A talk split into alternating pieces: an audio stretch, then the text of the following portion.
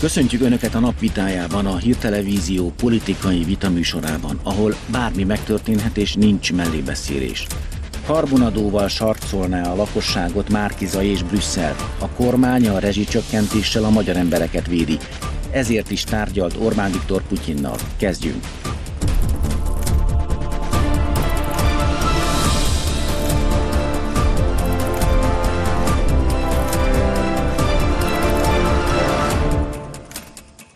Ez a csörte, a napvitája. Mai vendégeink.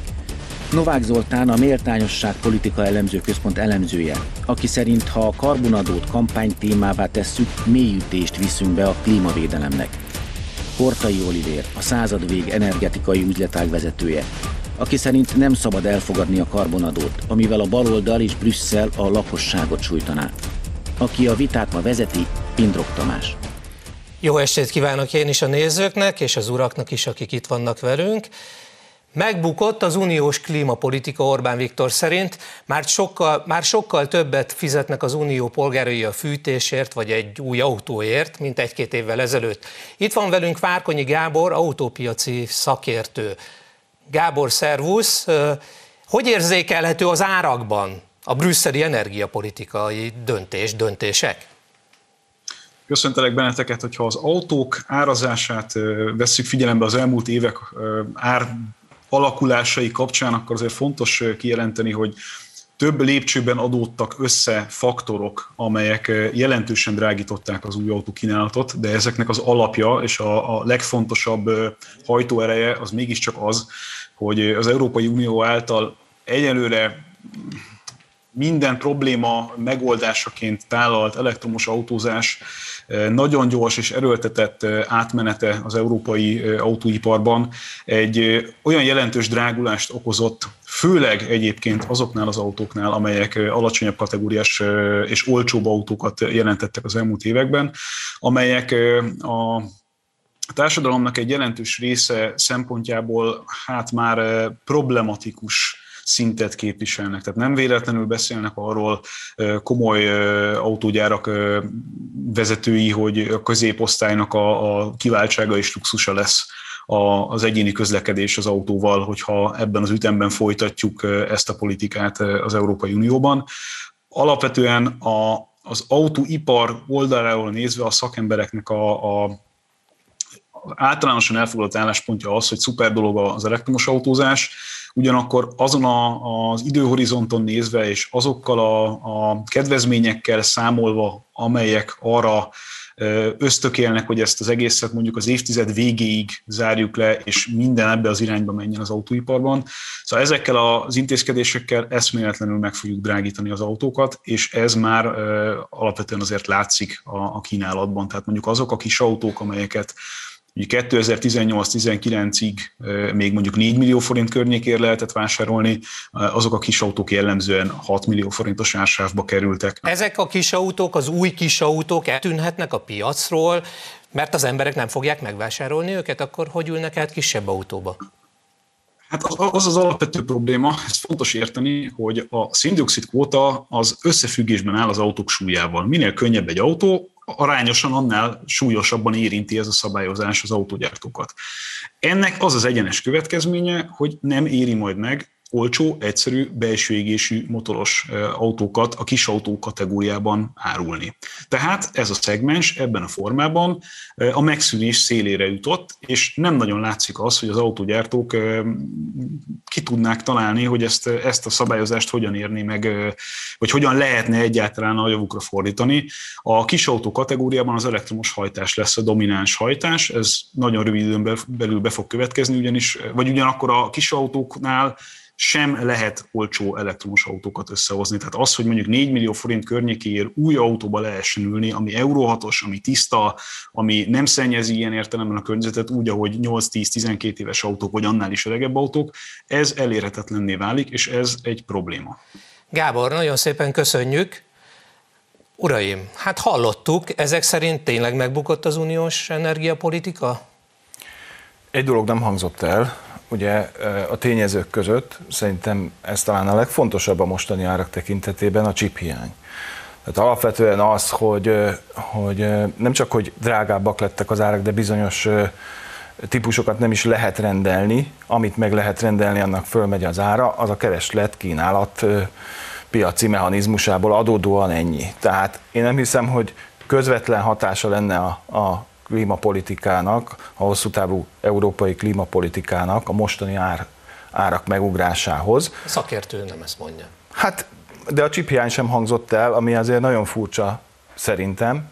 Néhány tényező elhangzott, ami még a klímán kívül behat erre, de a csiphiány nem, ami szerintem most a legfontosabb tény. Hadd védjem meg egy picit a Gábort. Ugye a kérdés az kifejezetten a klímapolitikai törekvésekre Igen. vonatkozott, és azt kétszer is kiemelte, hogy sok tényező felelős a gépkocsik árának emelkedéséért, de ő a kérdésnek megfelelően a klímapolitikáról beszélt. A helyzet az az, hogy az Európai Unió egyre drágább energiára, egyre magasabb kvótárakra építő klímapolitikája, az begyűrűzik a gazdaságba, és egyre nagyobb, egyre fontosabb költség tényezővé válik a termelési láncok egészében, és így egyre több termék esetében problémát okoz, és problémát fog Ez a célja? Okozni. Igen, ez így van, tehát ö, valóban ez a célja. A kérdés az az, hogy az a mértékű drágulás, amit az elmúlt időszakban tapasztaltunk, az valóban célja. célja. Tehát mondjuk, hogyha az Európai Bizottság egy-két évvel ezelőtti előrejelzéseit nézzük, akkor a mai kvótaárakat azt olyan 2026-28-ra várták, és folyamatosan emelkednek tovább. Tehát egy nagyon hirtelen egy olyan sok érte az európai gazdaságot a, a kvótaárak miatt, és bele lehetne megmenni más dolgokba is, amiket a Gábor mondott a különböző előírásokkal együtt, amik, eh, amik egy hirtelűs, hirtelen sokszerű eh, gazdasági társadalmi problémát okoztak. De tényleg az a cél, hogy minél drágább legyen az emberek élete? Ezek szerint? Egy átállás a cél. Tehát itt elhangzott a, a szakértő hát részéről. Drágulással jár. Drágulással jár, tehát hogy a kis autóknál az elektromos hajtás lesz a domináns. Ami sokkal drágább, mint egy... Egyelőre sokkal drágább, de ugye az a cél, hogy, hogy ne legyen az. Tehát előbb-utóbb, ugye a kis autóknál nem is azért, mert, mert kisebb mértékben, hanem ott a, a belépő kategóriában sokkal kisebb az árés. Tehát ott ö, kigazdálkodni azokat a, a technológiákat, amiket a CO2 kibocsátási normák miatt ma már bele kell tenni egy autóba, sokkal nehezebb, mint egy luxus kategóriánál. Ott az ár akkora, hogy simán kigazdálkodják az összes technológiát, ami szükséges ahhoz, hogy a CO2 kibocsátási normákat tartani tudják. Egyébként ezeket flottában határozzák meg, tehát nagyon sokáig az autógyárak azt csinálták, hogy, hogy hozták továbbra is azért a, a, a V6-os, V8-as, V12-es motorokat, de az sokkal kisebb volumenbe adták el, és ehhez hozták be néha csak falból az elektromos flottájukat, nagyon sok olyan típus volt, amiből nem is lehetett rendelni, kijött ugyan, volt belőle példány, de mivel az autógyárak ugye kicsit elkényelmesedtek, illetve arra törekszenek, hogy azt csinálják, amihez az elmúlt évtizedekben amivel kapcsolatban tapasztalatot szereztek, tehát hogy belső égésű hát motorok... Autót gyártottak. Belső égésű, igen, igen, igen. Tehát nagyon nehéz őket rávenni, a klasszikus autógyárakat arra, hogy elektromos autókat gyártsanak. Most már azért a, a fejekben, a, a cégvezetők fejében átállt ez a váltó, mostanra, de azért ez nem volt egy, egy egyszerű történet. Nagyon sok ö, ö, vezetőváltás volt azért, mert a, az adott ö, ö, vezető kinyilvánította, hogy nem hisz az elektromos autózásban. Ha megdrágulnak ezek a kis autók, akkor az emberek nem tudnak kis autót venni, nem? Így van, és én azt gondolom, hogy a, hogy a cél, tehát az a cél, hogy, a, hogy az embereket rákényszerítsék a mindennapjaik az életmódjuk megváltoztatására, ez nem egy jó cél. A célnak annak kellene lennie, hogy a klímapolitikai szempontból nézzük, akkor csak ez lehet a cél. Nem, a célnak annak kell lennie, hogy a kibocsátást csökkentsük. Ennek egy eszköze lehet, egy potenciális eszköze a különböző gazdasági ösztönzők, viszont ezeket óvatosan, fontolva haladva kell megtenni, mert különben olyan pofonokba szaladhat bele Európa, mint amiben most az elmúlt hónapokban egy energiaválságba belefutott. Abban egyébként egyetértünk, hogy ez egy erőltetett menet, amit az autógyártókra és egyébként más szektorokra is rákényszerítettek. Gyakorlatilag évtizedek óta nyögik ezt a fajta fejlesztési kényszert, ami, ami rajtuk van, és most ez eljutott abba az irányba. Orbán Viktor pont erről beszélt, hogy emiatt bukott meg az energiapolitika Brüsszelben. De, de ha azt nézzük, hogy végül is a célt, az, az pedig az elektromos hajtásra való átállás volt, ugye, hosszú távon, tehát odáig húzták ezeket a kvótákat, ezeket a kibocsátási kvótákat flottára nézve, hogy gyakorlatilag most már bizonyos kategóriákban nem éri meg csak elektromos hajtást gyártani, hogy, hogy most már átálltak, és most már, most már azért, azért nem olyan science fiction az, hogy elektromosan autózzunk, az, az autóiparról térjünk át azért a fűtésre Igen. például, tehát most már Nyugat-Európában, Németországban, a hadsereg meg Ausztriában a reklám az az, hogy mécsesekkel fűtsünk inkább otthon. Igen, tehát... Csak arra mondtam, hogy, hogy ugye Akkor ha azt... nem? nem, mert pont erre reagáltam, ha, ha, azt, ha azt nézzük, hogy az volt a cél, hogy rákényszeríteni a szereplőket. Hogy fagyoskodjanak otthon. Nem, nem, a szereplők itt most az autógyárak. Még maradjunk ennél a példánál, mert ennél jól megragadható ez. Ha az volt a cél, a szabályozók célja, hogy, hogy rákényszerítsék ezeket a nagyon nagy szereplőket arra, hogy elektromos autókat gyártsanak, akkumulátorgyárakat építsenek, beruházzanak ebbe, akkor ezt a célját elérte, tehát nem jelenthetjük ki, hogy megbukott ez a Igen, csak Orbán Viktor nem erről beszélt, amikor a klímapolitika bukására célzott, az európai klímapolitika bukására, hanem arról beszélt, hogy az árak drágulásán keresztül próbálták, próbálják meg rákényszeríteni a gazdaság szereplőt, és nem csak az autógyár gyártókat, hanem a gazdaság valamennyi szereplőit, az energiatermelőktől elkezdve a lakosságon át, hogy csökkentsék a fogyasztásukat, és ez az, ami nem történt meg. Az elmúlt hónapokban pontosan ezt láthatjuk. Kirobbant egy energiaválság az Európai Unióban, háztartások milliói váltak energiaszegényé már most, és a következő hónapokban ez a tendencia várhatóan tovább fog folytatódni, de a, de a, a fogyasztás az érdemben nem csökkent. Ennek az az oka, hogy az energiafogyasztás az rugalmatlan az árváltozásokra. Különösen igaz ez a háztartások esetére. Tehát a, egy háztartás azért nem fog többet vagy kevesebbet fogyasztani, nem fogja fölkapcsolni többször a lámpát, vagy még melegebbre felfűteni az otthonát. Igen, de szerintem nem ez a cél, energia. tehát nem ez az elsődleges cél. Nyilván a takarékoskodás az egy fontos eleme annak, hogy a klímapolitikában előre lépjünk. Hát hallottuk de szerintem, Pétertől. Igen, de szerintem nem ez a fő célja, semmilyen klímapolitikának nem lehet ez a fő célja, hanem az, hogy technológiailag átálljunk olyan ö, olyan eljárásokra, amelyek kevesebb CO2-t bocsátanak. De hát környezetszennyező az akkumulátorgyártás. Akkor azzal, azzal mi van? Pont, pont említetted ezt, hogy átáll az autóipar erre. De hát magát az akkumulátorokat Ez a következő környezetszennyezőbb, mint a motorokat. Igen, és ez szerintem egy sokkal könnyebben támadható pont e tekintetben, hogy oké, okay, átállunk elektronikus, Tehát vagy elektromos hajtásra, de hát mivel fogjuk tölteni, és tulajdonképpen a klímapolitikának ez is egy erőteljes vonala, hogy a megújulókra kell átállni. Ha ez eléri azt a szintet, hogy tényleg az autókban már megújulókat töltünk, akkor vagyunk ott, ahol amit kitűztünk, szerintem nagyon messzire vagyunk ettől, és ez a leggyengébb pontja ennek az egész klímapolitikának. Szerintem nem az, hogy, hogy hogy takarékoskodásra ösztönöz, mert szerintem nem arra ösztönöz, nem az a fő célja, hanem az, hogy végig kell nézni összetettségében, ugye a szénszivárgás, az összes plusz hatást meg kell vizsgálni, és valóban a, az ütem az túl gyors, szerintem is, de, de alapvetően a másik oldalon meg a zöldek nagyon régóta, most már évtizedek óta rángatják a vészharangot, a politika inkább reagáljon túl gyorsan, mint, mint, mint hogy az elmúlt fél évszázadban sehogyan. Szerintem a probléma az az, hogy a klímapolitikában minden korom, és mindig van egy alapvető dilemma. A dilemma az az, hogy a változást, a klíma, a kibocsátás csökkentést és az ezzel járó költségeket, azokat hogyan hozzuk egyensúlyba. És hogyha nagyon drasztikus változásokat vezetünk be, azok nagyon drasztikus költségekkel fognak járni. És ez komoly társadalmi problémákhoz vezethet, arról nem is beszélve, hogy el fog szivárogni az a most még meglévő társadalmi támogatottság, a zöld törekvések, klímapolitikai törekvések mögül, ami ahhoz szükséges, hogy a jövőben folytassuk ezt. Úgyhogy én a fontolva haladásban hiszek, és úgy látom, hogy ebben alapvetően egyetértünk. Egy dologra még hadd reagáljak, hogy az elektromos autókba töltött villamosenergia esetében szerintem nem az a cél, hogy azt teljes egészében megújuló energiahordozókból lássuk el, hanem az a cél, hogy tiszta energiából lássuk el, és ennek megfelelően ebbe a, a, a nukleáris energia is belefér. Drágulnak az autók, drágul a fűtés Nyugat-Európában, na de még karbonadót is ki akar vetni Brüsszel, pluszban az állampolgárokra. Akkor miről is beszélünk?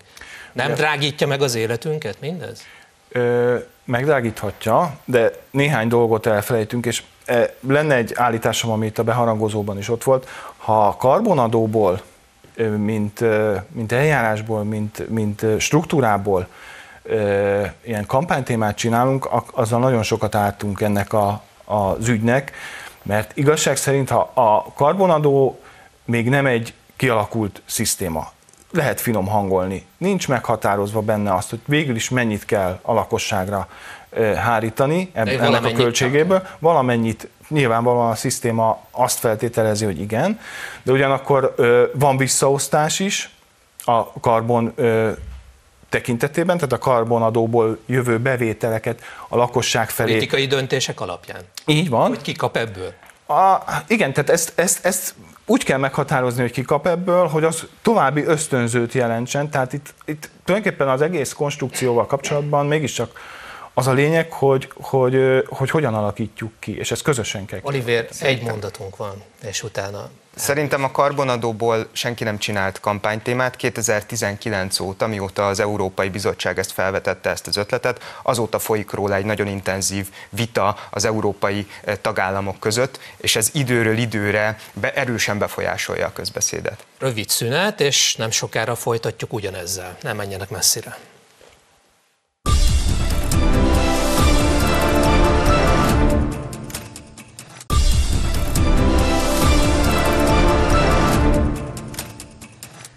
Jó estét kívánok, folytatjuk is a vitát egy kis témaváltással.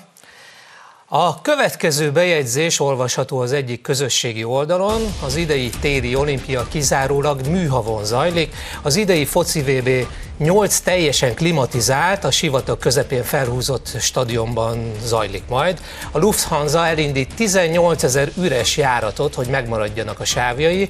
Mi meg szelektíve gyűjtünk, bambusz fogkefét veszünk tripla áron, és elektromos autókban járunk, hát ha meg tudjuk menteni a világot. Itt van velünk Litkei Máté, a Klímapolitikai Intézet vezetője. Jó estét kívánok! Van így értelme az uniós karbonadónak? Miért beszélünk erről, mint ilyen fontos dologról?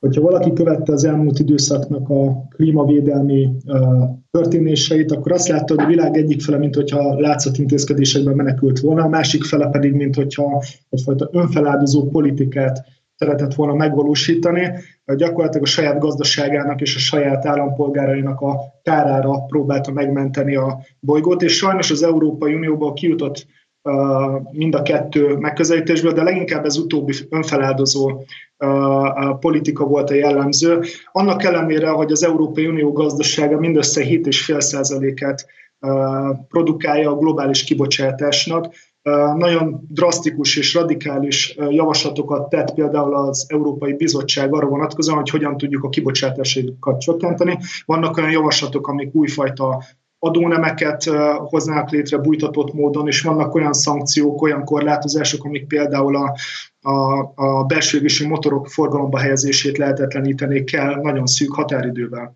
Na most látunk ezzel szemben egy pragmatikusabb megközelítést, vagy legalábbis egy eltérő megközelítést. Kína a legnagyobb üvegházhatású gáz kibocsátó jelenleg, 31%-át bocsátja ki a globális üvegházhatású gázmennyiségnek, és csupán az acél és cement gyártó kapacitásai meghaladják az európai gazdaság teljes kibocsátását.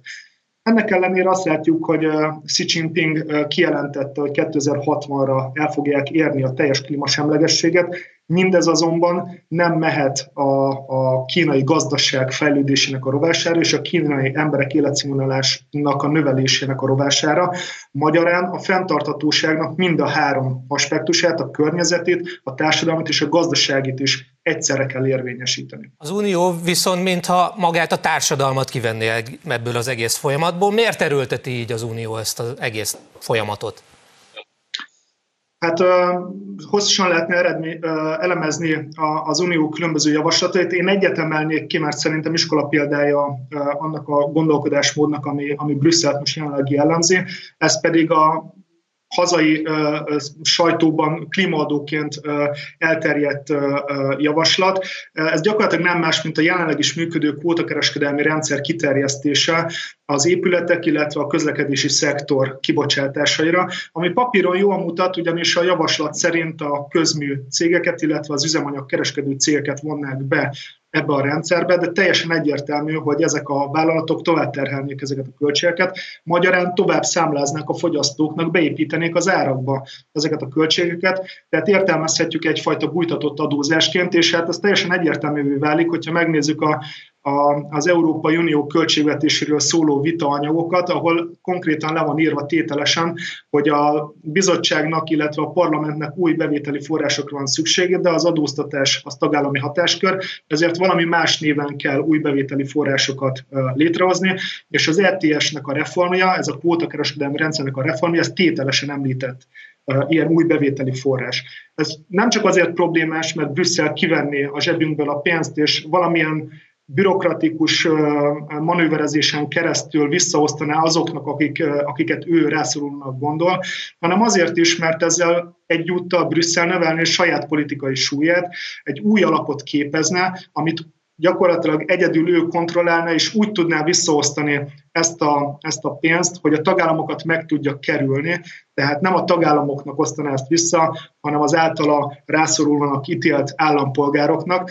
És látjuk azt, hogy a jelenlegi brüsszeli kontrollat lévő forrásokat is, mert most jelen pillanatban is Magyarországgal, Lengyelországgal szemben hogyan használják politikai fegyverként, így egyértelműen aggodalomra ad okot az, hogyha újabb ilyen források keletkeznek, és a tagállamok súlya, a források elosztása során az csökken. Gyakorlatilag úgy is lehet értékelni ezt a javaslatot, hogy Brüsszel egyfajta föderálisabb európai működés irányába lépett el, ami elképesztően káros, hiszen a klímakérdésben egyaránt egyetértünk, fontosnak tartjuk azt, hogy a klímavédelem Már megvalósuljon európai szinten. Köszönöm szépen, ez... nagyon fontos mondatok hangoztak el, és a vita tárgyunk is ez, úgyhogy nagyon szépen köszönöm, hogy elmondta mindezt, mert hogy már volt szó az első fél időben erről, hogy karbonadó és föderális módon Brüsszelből majd a politikai irányok szerint elosztják ezt a pénzt, amit tőlünk bevesznek. Igen, és ráadásul decemberben Franz Timmermans, az Európai Bizottság klímaügyi felelőse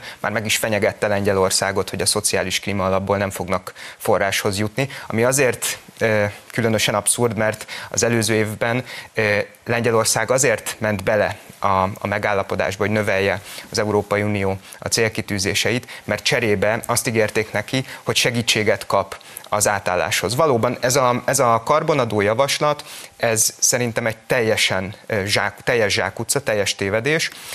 Egyrészt a környezetvédelmi haszna az marginális lenne. Ezt a tapasztalatok alapján egyértelműen láthatjuk, hiába nő az energiaár, a fogyasztás, a kibocsátások nem nőnek érdemben. Ezzel szemben jelentős társadalmi terheket okozna a háztartásoknak, a családoknak, és mindezt azért, hogy Brüsszel egy új központi árbevételhez jusson, és ezzel a föderalista törekvéseiben előreléphessen egyet.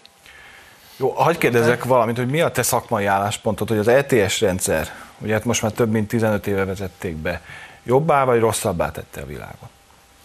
Én azt gondolom, hogy az ETS rendszer az nem egy rossz rendszer alapvetően, viszont szükség lenne sokkal szigorúbb szabályokra. Tehát az elmúlt fél évben azt láthatjuk, hogy például a spekulációnak köszönhetően olyan mértékben megnőttek az ETS árak, hogy az jelentősen növelte például az energiárakat, és az én értelmezésemben gyakorlatilag a karbonadó, mint szisztéma, az nem kiegészíti az ETS rendszert, hanem előbb-utóbb kiszorítja, és átveszi a helyét. Tehát ezt a fajta piacmanipulációt is gyakorlatilag megszünteti. Nem, itt arról van szó, hogy egy a mostani LTS rendszerrel megegyező rendszert hoznának létre a lakossági szereplőkre. Nem teljesen, mert ugye pont az, hogy a kvótákkal lehet kereskedni, ez a karbonadó szisztémában nincs meg. Ott rögzített ár van, meg van határozva, ami ugye alacsonyan indulna, és a nyomás gyakorlás érdekében emelnék föl egyre magasabbra. Ez ugye a kibocsátási kvótaadó, amiről beszélünk.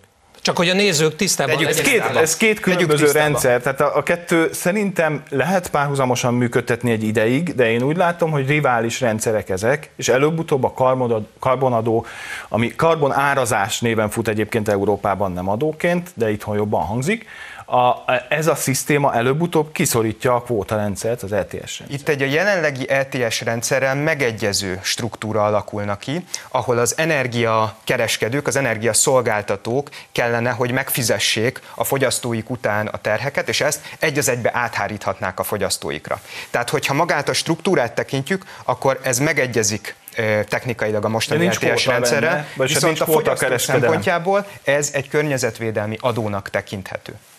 De van benne kvótakereskedő, tehát az energiakereskedők kereskedhetnének ezekkel a kvótákkal. Rögtön megyünk is tovább a belpolitikára. Márki Zai Péter támogatja Brüsszel karbonadó javaslatát. Helyesnek tartja, hogy az autó és ingatlan tulajdonosok fizessenek pluszadót. Szerinte ez kiváló módszer arra, hogy a politika a környezetszennyezés költségeit ráterhelje a lakosságra. Számtalanszor elmondta, hogy a rezsicsökkentéssel nem ért egyet, és eltörölné azt. Uraim, egy-egy szóval minősítsük ezeket a kijelentéseket? Leegyszerűsítés. Tévedés. Tehát így, leegyszerűsítés? Leegyszerűsítés a, a, így értelmezni.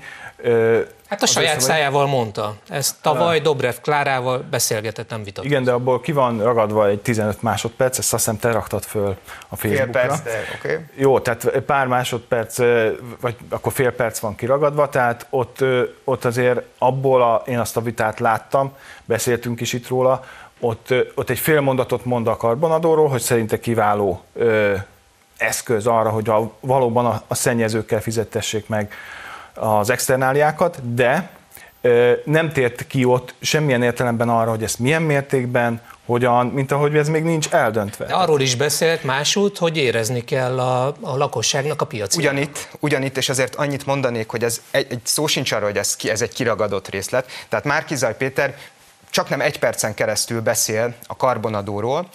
Én ebből fél percet osztottam meg, de megoszthattam volna az egész jelenetet is. Ebben elmondja, hogy szerinte az LTS rendszer egy kiváló rendszer, és hogy, a, hogy az izgalmas kérdés, vagy az igazi kérdés az az, hogy mekkora mértékben érdemes átterhelni a jelenleg vállalatokat terhelő Ezt mondtam mennyiséget a lakosságra. Ezt mondtam. Tehát ebből logikusan következik, hogy Márkizaj Péter támogatja a, a lakossági LTS, a lakossági karbonadó bevezetését, mérését, ami, amiben még nem biztos, hogy ennek a mértéke. De ebben senki sem biztos egy, egyelőre, és, és gyakorlatilag ez a, ez a lényege ennek a rendszernek, a magyar hogy mennyit, kormány... milyen mértékben lehet, és a visszaosztás milyen szisztémát fog mutatni. De Alapvetően... akkor az a kérdés, hogy milyen mértékben adóztassunk? Az adóztatás nem. ezek szerint Nem erről van szó. A magyar, kormány, a magyar kormány álláspontja teljesen világos, hogy nem szabad megadóztatni a lakosságot. Magyarország ezt nem, nem a mértékét vitatják, hanem azt, hogy ezt az egész rendszert bevezessük. A visszaosztásról beszélgethetünk, a visszaosztás az nagyon-nagyon aggályos. Már csak azért is aggályos, amit az előbb mondtam, hogy Lengyelország Magyarországot már meg is zsarolták azzal, hogy, hogy, hogy, hogy nem, fogja, nem fognak visszakapni belőle pénzt, okay. és, és az, hogy, hogy ezt európai szinten döntsék el, hogy kiszámít jogosultnak vagy, vagy sem, az teljesen abszurd.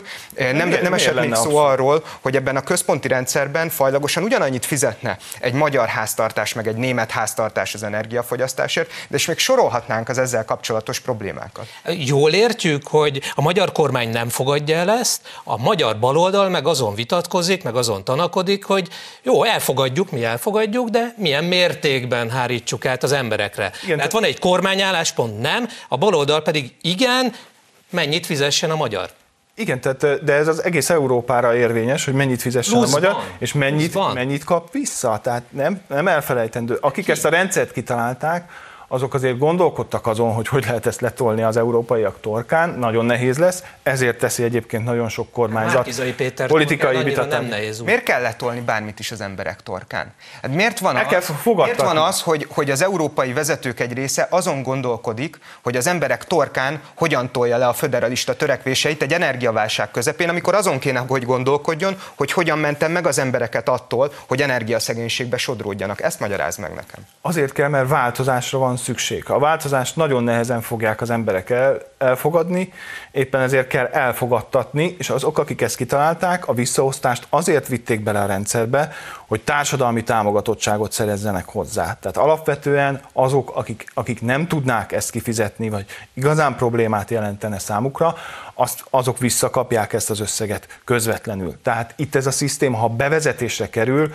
akkor ez a kompenzációs rész, ez nagyon fontos része. Ha azt nem vezetik be, vagy nem jól vezetik be, akkor bukott a rendszer, mert valószínűleg minden kormányzatot a saját ö, társadalma arra fog kényszeríteni, hogy vesse el. Tehát itt egy elő, előteljesen addigra megfagynak az ellen- emberek a lakásokban. ellenhatás, de azért ez nem ekkora mértékű, tehát azért nézzük meg, tehát olyan nincs, hogy, hogy ez most olyan hatalmas, tehát eleve egy nagyon kicsi mértékben indulna el. Tehát Családonként egy 10-20 ezer forint, azt szerintem nem olyan kicsi egyrészt. Másrészt én abban hiszek, ez, de ez eldöntött? hogy tagállami Hon, szinten honnan vesszük ez ezt? becsülhető. Ez becsülhető a mostani LTS Nincs, alapján, de- de, hát a, a most, de a Fit for 55-ba szerepel, hogy mekkora ö, ö, megtakarítást szeretnének elérni benne. Igen, de ez egy javaslat. Jó, hát, az, hogy a, Hát az eszközről szóló javaslat. Igen. Igen, de le, ha, ha ezt onnan bontod le, akkor, akkor nem jól gondolkodunk erről.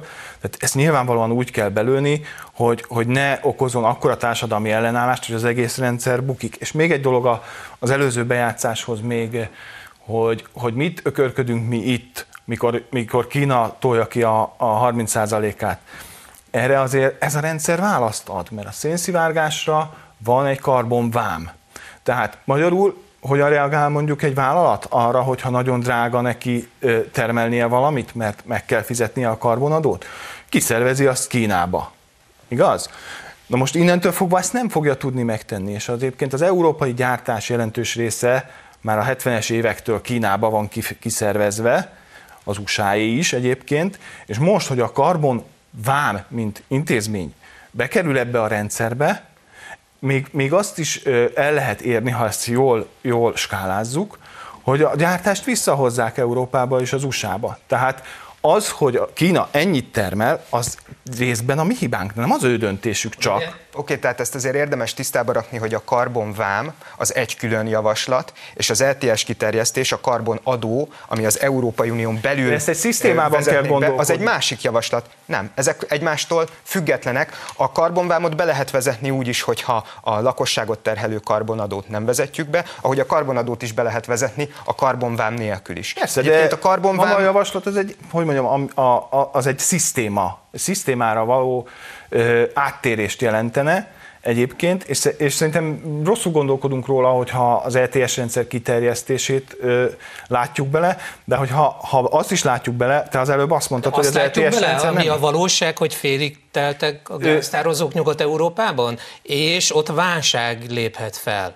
De az nem, nem a klímapolitikától van, vagy nagyon pici Akkor a része része van benne. az miért nem üzemel most, vagy néhány százalékon üzemel? Emögött nem klímapolitikai megfontolás van? Németország miért vezette ki az atomerőművet? De ez uniós Emögött nem klímapolitika klímapolitikai megfontolás van? Igen, az Európai, Bizottság, mondom. az Európai Bizottság nagyon erősen abba az irányba terelgeti a tagállamokat, hogy építsék le a hagyományos kitermelési és átalakítási kapacitásaikat, valamint hogy szüntessék meg azokat a hosszú távú szerződéseiket, amikkel az ilyen válságos időkben is gázhoz De juthatnak. azt te is tudod, hogy első, a német, németeknél a problémát elsősorban az atomnak a kivezetése, és, az, és annak nagyon kevés köze van a klímapolitikához, az elsősorban a, a japán atomkatasztrófa után való ilyen eszmélésnek az eredménye. Onnantól datálhatjuk, és onnantól kezdték el kivezetni. Tehát ott ez okozza a legnagyobb Megújuló problémát. energiaként most van vita erről, hogy elfogadják-e az atomot. Igen, de- de része ennek az egész De erről már beszéltünk, hogy én, én, én szerintem fontos, hogy, hogy Európa tagállamainak részét képezze az atom az energiamixének, tehát szerint, én szerintem ezzel nincsen probléma, csak azt mondom, hogy alapvetően nem a klímapolitika az, sőt, hát most a klímapolitikának része lesz a, az atom, mint tiszta energia, ha minden igaz, tehát... ö, Miért nem volt az?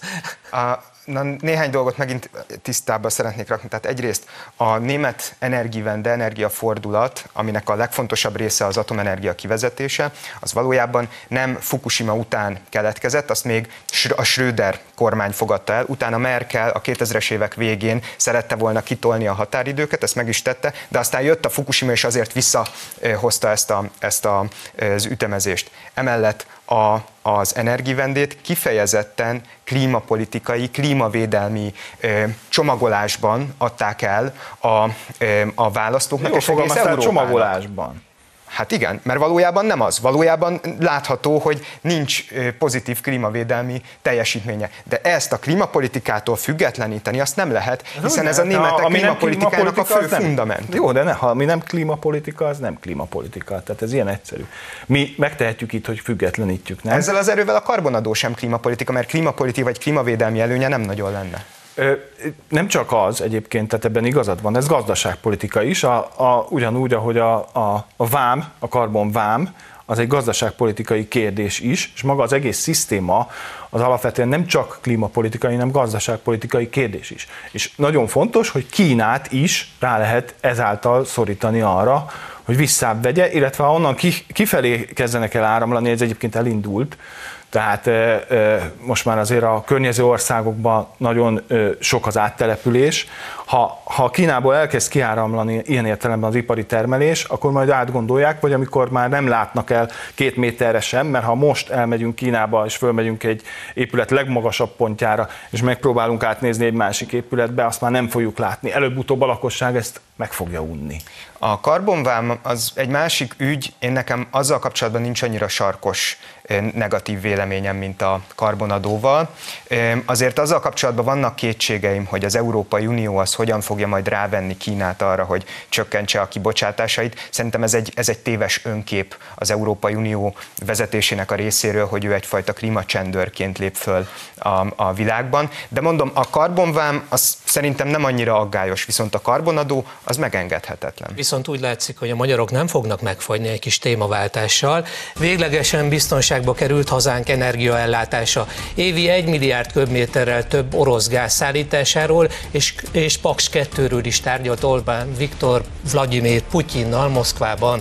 A tárgyalás rendkívül sikeres volt, biztosítottá vált, hogy Magyarország a világpiaci ár töredékért kap gázt Oroszországtól 2036-ig, miközben Európa más részein ellátási gondok lehetnek. Orbán Viktor úgy fogalmazott, ha van orosz gáz, van rezsicsökkentés is. Minősítsük egy-egy szóval. Ide is azt mondanám, hogy leegyszerűsítés. Nagyon jó. Ez két szó, bocsánat. Tehát egyszer, egy, egyrésztről, egyrésztről nem, nem tudjuk, hogy mennyi az a töredék, ugye? És szerintem nem is fogjuk megtudni. Tehát az árokról szerintem most nem tárgyaltak. De annyi, hogy van gáz Magyarországon, az... hogy Putyin azt mondta, hogy az ötödért, a jelenlegi piaci ár ötödért kapja Magyarország. Ezt, ezt nyilatkozta, igen. De, de melyik piaci árat tekintjük most? Az akkor? európai piaci áron, és az Európai Unióban Magyarország kapja a legolcsóbban. Ez a két információ az elhangzott Vladimir Putyin szájából. Igen, ami, e, ami érdekes, és itt uh, hozzá lehet tenni, hogy ez egy, ez egy uh, öt órás tárgyalás volt a tervezett másfél-két óráshoz képest, hogy mi ennek az ára alapvetően.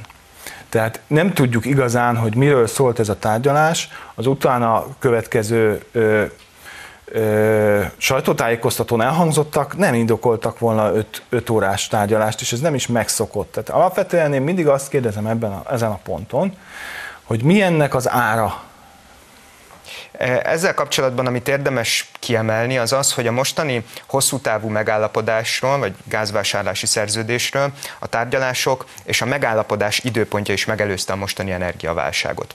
Tehát a az egész szerződésről, az árképletről nem tudunk pontos információkat, mert ezek titkosak. Tehát valóban... Hát most már azt mondod, hogy tudjuk, hogy, hogy gyakorlatilag az ötöd Én azt mondtam, hogy ezt maga Vladimir Putyin mondta. De és mindent elhiszünk, amit ő mond. Na jó, de hát Én a... azt gondolom, hogy sok mindent lehet Putyinra mondani, de azt, hogy a levegőbe beszélne, Hát, az, amikor tapasztalatok nem ugyan, ugyanígy Orbán Viktorral való ö, sajtótájékoztatón közölte, hogy a Krímben nincsenek orosz katonák. Putyinnak az állításait szerintem azért nehéz. Nézd, tehát arról volt szó, hogy mi az információnk a gáz árakról, a gázbeszerzésről. Jelenleg a leghitelesebb rendelkezésre álló információ Vladimir Putyin tegnapi nyilatkozata. Hát persze ezt lehet vitatni, de ez, ez, a, ez a tény, ez az igazság. Nem, nem kérdőjelezzük meg, de azt, hogy Putyin mit mondott, ha azt mondta, akkor így van. És még egy dolgot hadd tegyek hozzá. Tehát a, ma Európában már nem az a kérdés, hogy a követ, nem csak az a kérdés, hogy a következő hónapokban néhány ország hogyan fog gázhoz jutni és lesz elegendő, hanem most már a következő fűtési szezon is probléma. Az új német kormány akadályozza az északi áramlat kettőt, ami a betárolási időszakig, biztos, vagy időszak végéig úgy tűnik, hogy nem lesz elérhető. Az orosz-ukrán útvonal kockázatosabb, mint valaha.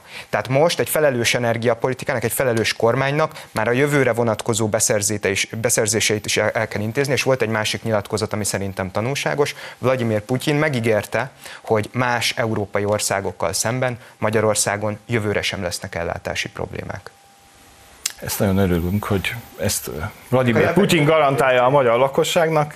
Ezt köszönjük, csak én mindig azt kérdezem, hogy mi az ára, és alapvetően ez egy ilyen szempontból is furcsa találkozó volt, de abból a szempontból is, hogy ennek az időzítése egy nagyon érzékeny időpontban történt, és, és hát ha nézzük a, az európai Miért? sajtót, Miért? Hát mert van egy válság, tehát... Hát tárgyalni kell, nem? Tehát ez az alapvető, hogy az Szerintem ez magyarázza részben egyébként a találkozónak a hosszát is. Egyébként a hát, hogy a Orbán Viktor egy békemissziót... Pontosan. Ő mond. Béke. Hát és jó, előtte de... a találkozó előtt egyeztetett a NATO vezetőivel, egyeztetett több európai tagállam vezetőivel. Én nem látom, hogy ez miért aggályos.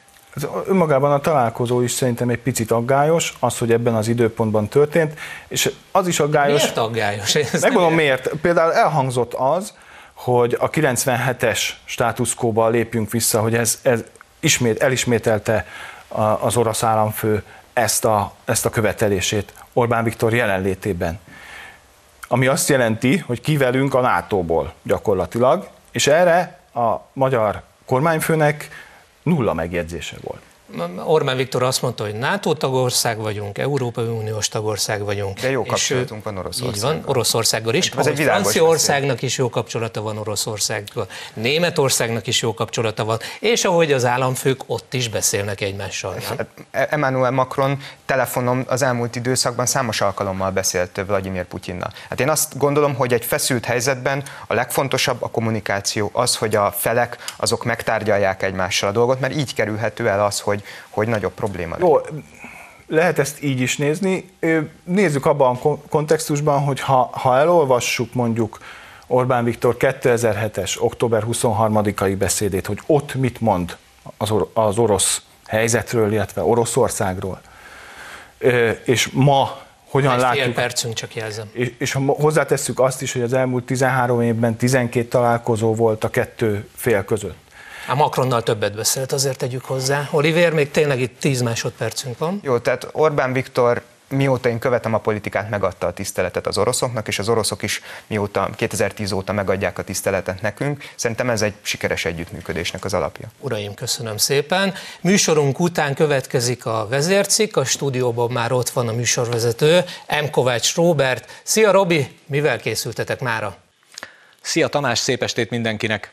Kötter Tamást, Ómolnár Miklóst és Rákai Filipet köszönhetem ma este a stúdióban. Elsőként arról beszélgetünk majd, hogy a tegnapi Putyin-Orbán találkozón az orosz elnök világossá tette, Magyarországnak nem lesz gáz problémája, ami a rezsicsökkentés alapvető követelménye. Ugyanakkor ma a Magyar Nemzet megjelentetett egy korábban a Soros Hálózat egyik igazgatójával készített interjút, amely világossá teszi, hogyan torzítja szándékosan és rendszerszerűen a nemzetközi médiában Magyarországról alkotott képet a milliárdos spekuláns NGO hálózata. Hamarosan kezdünk. Köszönöm a nézőknek is a figyelmet, viszontlátásra!